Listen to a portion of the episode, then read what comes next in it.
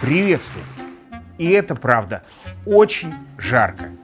Хоть и вечер, но понимаю, что и вам тоже жарко. И да, кстати, тут еще и новости. И лишь то, что всем жарко, вот это нынче не новость. И все же. И тем не менее, на почти конец августа, невзирая, я, Лавров, в традиционной международной рубрике «Лавров за гранью» градусника. Все же постараюсь сейчас с вами горячо, уважаемые зрители, об новостях этих самых и особенно о новостях про тех, кто за мировой кулисой парится.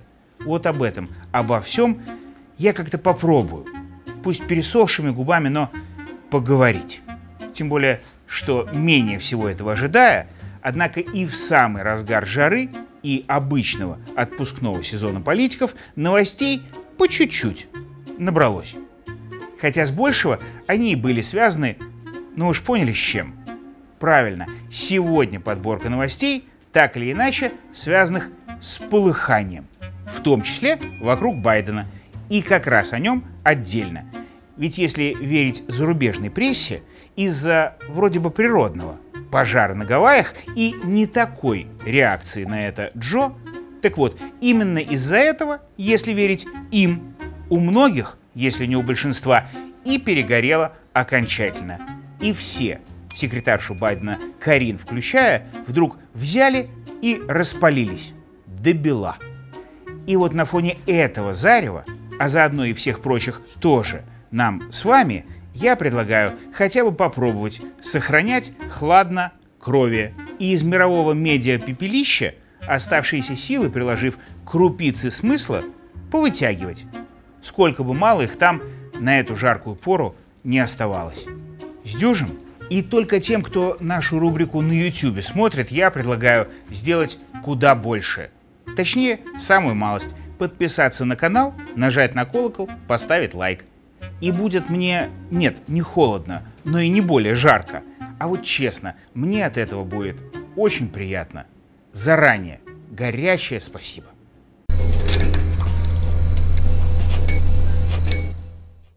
И к огненной истории с Байденом возвращаясь. Вот не успел сонный старик вернуться из незаслуженного отпуска, чтобы отъехать в иной отпуск, как на ихних Гавайях масштабно полыхнуло.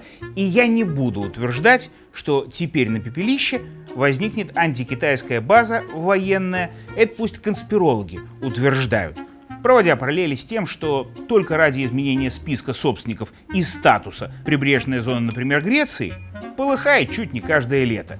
Я этого говорить не буду.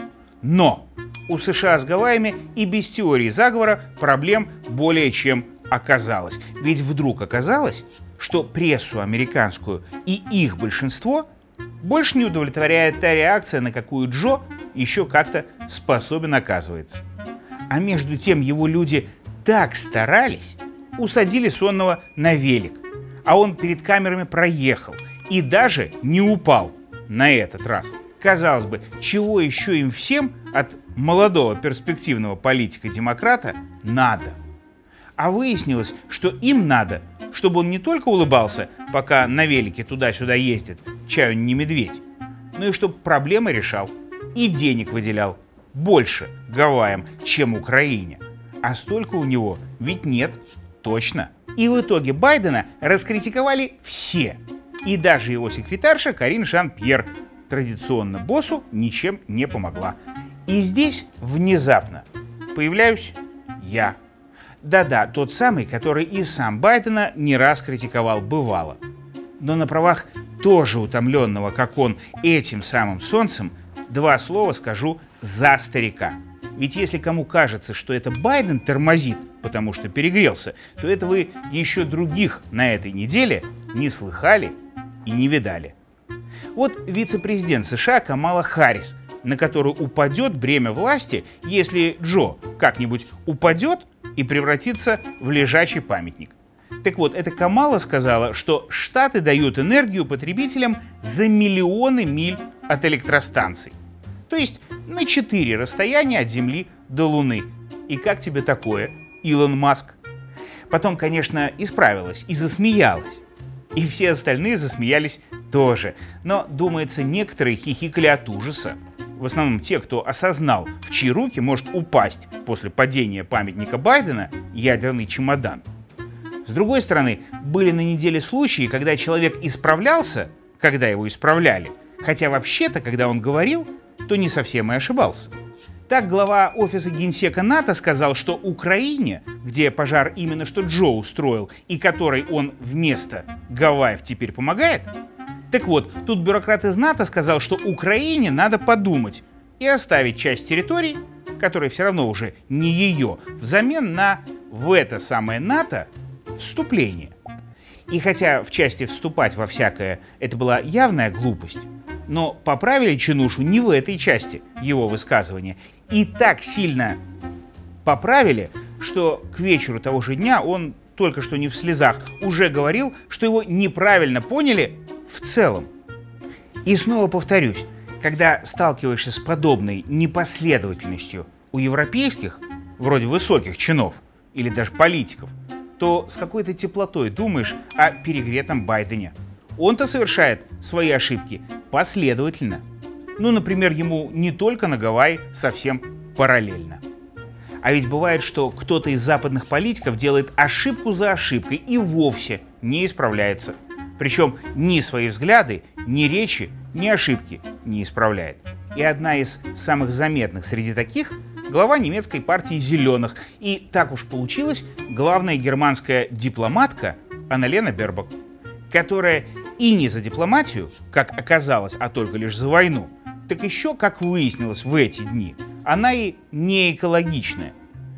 Вот это насколько же надо не соответствовать своему призванию и званию, чтобы даже самолет Бербак во время последнего визита в Австралию был вынужден сливать в океан 80 тонн авиационного керосина, чтобы на Фиджи экстренно сесть. И насколько же Аналена допекла всех в ФРГ, чтобы ее сотрудники информацию об этой утечке тут же в западные СМИ слили. Но больше всех, думается, пугает свою команду и много кого еще. Нет, все же Байден, который на этой неделе с японцами и южнокорейцами что-то явно антикитайское как раз собрался обсуждать. А ведь, как показала история с Гавайями и практика, в такую жару его разум возмущенный, может, и не кипит, но варит с трудом. И вот то, что от таких политиков не только его команда, а мир зависит, и делает этот август действительно по-настоящему жарким. Ну а какой будет конец после всего этого, в смысле конец лета? Мы все все равно, конечно, узнаем из новостей, а обсуждать, надеюсь, будем в следующий раз в гораздо менее разгоряченной международной атмосфере.